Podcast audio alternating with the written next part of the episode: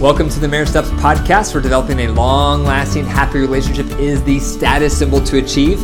And following my six marriage steps is a path to help get you there. I'm your host, Dr. Wyatt Fisher, a licensed psychologist specializing in marriage counseling. The Marriage Steps podcast is listener supported, so it helps keep it on the air so couples worldwide can receive hope for their marriage, please consider becoming a monthly supporter by going to patreon.com forward slash marriage steps. Quick announcement if you haven't left me a review already, I'm encouraging all of my listeners to leave me a review on whatever platform you listen to my podcast on. What happens is the more reviews I get, that makes my podcast appear higher on search results so more couples can find it and receive hope for their relationship. So if you haven't already, when the episode is done today, please take a few minutes, maybe even 30 seconds, and leave me a quick review. I would really appreciate it. The marriage tip of the day is avoid using always and never. How often do you use those words when talking with your partner? If you're like most people, you use those words a lot when you're talking about your, your partner's behavior to them. You probably say comments like, you always, or you never. And what happens? The moment you say that, your partner gets defensive because it feels like a blanket statement. And usually it's not true. And they're going to point out how it's not true. That's the first thing out of their mouth.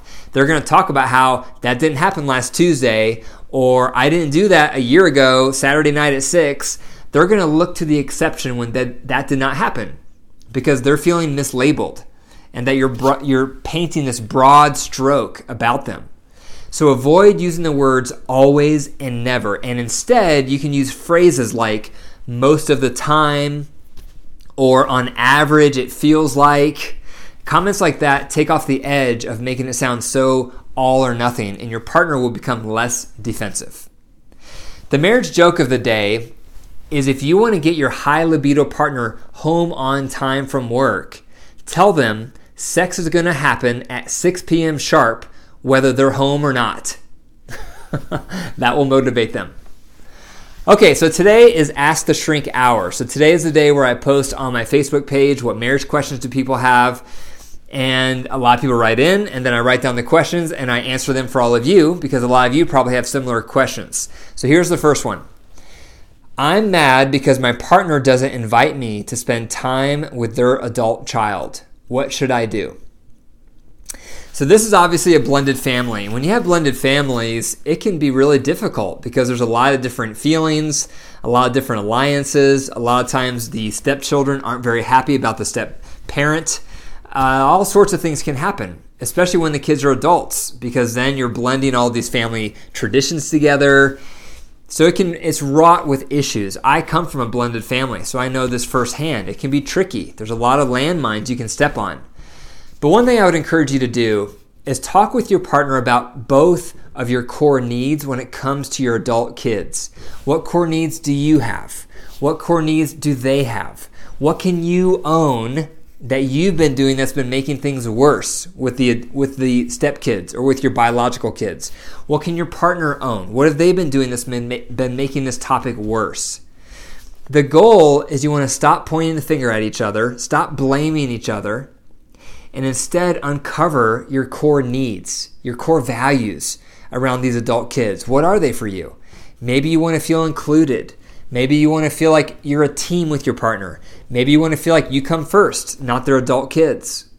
Whatever your values are, your core needs, you need to talk about that. And your partner needs to talk about their core needs. And then you want to search for win wins. How can we maneuver moving forward in a way that's going to honor both of us? Not just me, not just you. Number two, what makes me have a hard time trusting my partner? That can come from a variety of factors. A lot of times we don't trust our partner if they've broken our trust in our relationship with them, which is, can be very common. They've behaved in ways that's broken our trust, they've done things that have broken our trust. But once in a while, you'll meet someone who doesn't trust their partner, even though their partner has been very trustworthy. And when that happens, usually it's an indication of an insecure attachment. So, growing up, children usually have two experiences. The one experience is when you have a caregiver that tunes into you, They track your signals and they respond to your signals sensitively and consistently. And when that's your experience growing up, you develop a sense of trust. You can trust other people. The world is a safe place. And guess what? That secure attachment transfers over to your romantic partner in marriage.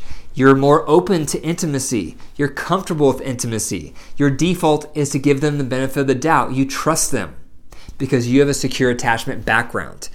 The opposite also can happen. So if you're raised in a home where you did not have a caregiver tuning into your signals, and instead they missed your signals because perhaps they had mental health issues or they had addiction issues or they just weren't present, then you're going to develop a sense of mistrust that the world is not a safe place, that you cannot trust other people. And you're going to carry that insecure attachment into your marriage. And so it's going to be harder for you to trust. You're going to assume the worst in your partner. You're going to be distant and detached, most likely, and not very open or comfortable with closeness or intimacy. So if you're in a relationship and your partner hasn't done anything to break your trust, but you still find it hard to trust them, most likely the answer lies in your upbringing. You probably have an insecure attachment upbringing. So you may need some help on how to heal from that so you can start trusting your partner more readily and like they deserve. Number three, I'm overwhelmed because I always have to prompt my partner. Do you ever feel like that? In marriage, there's normally a prompter and a doer. The problem happens when the prompter becomes the doer. And what I mean by that is the prompter is usually the partner who catches all the signals. They're watching the relationship, they're noticing what their the marriage needs, they're watching the kids, they're noticing what the kids need more of or less of. They're very tuned in and they're they're really watching on a daily basis the signals of everything. Probably because they had a secure attachment growing up, so they're used to watching those signals. But then the mistake the prompter can make is the prompter who's watching all the signals then feels like they have to do something about it. They have to do something over here. They have to do something for the marriage. They have to do something for that kid because they feel like their partner won't do it or their partner won't do it in the way they want. And so, therefore, they take it on themselves and they notice more things that need help and they take it on themselves. And before long, they're feeling resentful because they feel like almost everything is on their shoulders. And part of that is their fault, part of it is not their fault. The part that is their fault is because they're not delegating enough to their partner to do more. And perhaps they have too high of standards. And so even if their partner tries it and their partner doesn't do it up to their standard, they take that responsibility back and they start doing it themselves again. So, if you're listening to this and you tend to be a prompter, you tend to be the person who notices all the things that need attention in your relationship and with your kids, make sure that you're not also the doer. Make sure you delegate those items to your partner so you feel like there's an even workload. And you may have to lower your standards at times and just let your partner do it in the way they see fit.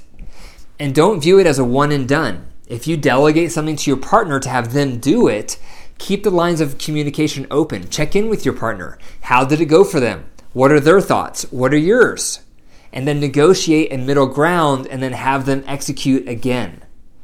So you have to constantly be separating the prompter and the doer so that the prompter doesn't become both. Number four, I'm pregnant and my partner doesn't seem very sensitive. What should I do? Pregnancy is hard. It's a hard time for both partners. Usually, the pregnant spouse, obviously, understandably, wants a lot of attention because they're in a lot of discomfort. Life is coming to a stop. Everything needs to focus on them. And that's also hard for the other partner because the other partner needs to become very selfless and put their needs on the back burner and focus on their pregnant partner. And so when you're pregnant, and this applies to any stage of life you're going through that stress is mounting, you need to talk more than you normally do. You need to share both of your needs more than you normally do because both of your needs are important. But you have to think about how can we be sensitive to both partners' needs considering the physical limitations the pregnant person is experiencing. Because you both want to feel supported, you both want to feel loved, you both want to feel like your needs are important. But that may look a little different during the pregnancy phase and after pregnancy. But you want to approach pregnancy as a unified front, and that's not going to happen by accident. You have to continually talk about how are you feeling in our marriage? How am I feeling? How can I better serve you? How can you better serve me? So that you feel like you're a unified front moving into moving into the pregnancy and moving into parenthood after the pregnancy. Okay, last question. How can my partner and I fight less? That's a million dollar question. And so many couples have that question. How can we fight less? We fight all the time. Why do we fight so much? Normally, there's two things to think about when it comes to conflict. The first thing is how well are you filling up each other's love bucket? That's a marriage tool that you have to master. If you don't know what I'm talking about, then you probably have a low love bucket, and your partner probably has a low, low love bucket.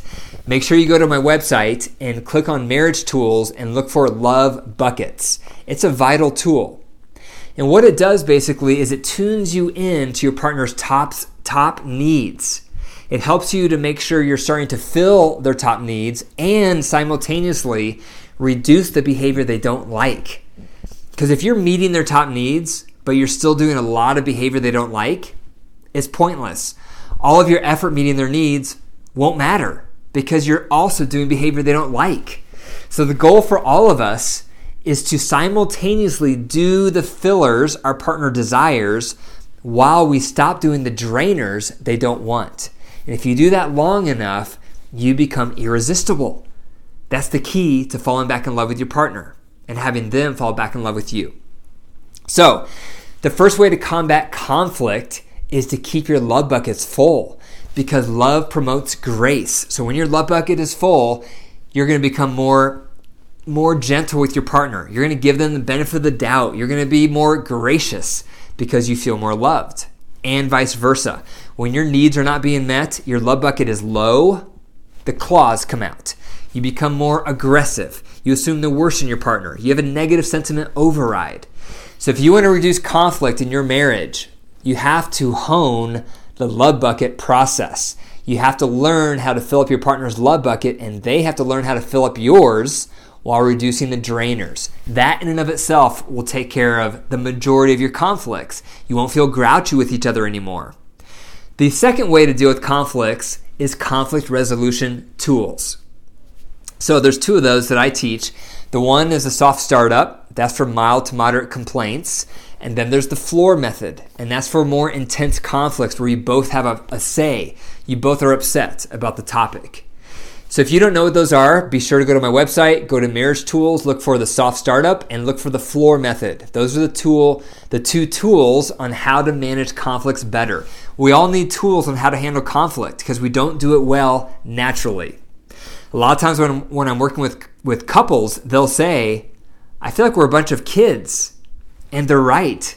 We all are. When it comes to conflict, if we haven't had training, we behave like children because we just don't know how to ha- handle ourselves well. We regress to adolescence during conflicts. We say mean things, we act in childish ways, all sorts of negative stuff happens. So we all need some training on how to handle ourselves well, and that's where the soft startup and the floor method come in. Thank you for listening to the Marriage Steps podcast. If you enjoyed the episode today, be sure to pause right now and leave me a review on whatever platform you're listening to this on. I would greatly appreciate it. Also, be sure to go to my website for more marriage resources. It's drwyattfisher.com. And if this podcast has transformed your relationship, I would love to have you on the podcast to interview you, to hear your story, because your story will inspire others. So if this has helped you, please send me an email at info at drwyattfisher.com. And remember, your marriage is what? It's alive! So if you nurture it and care for it, it will grow. But if you deprive it and neglect it, it will die. The choice is up to you. Take care.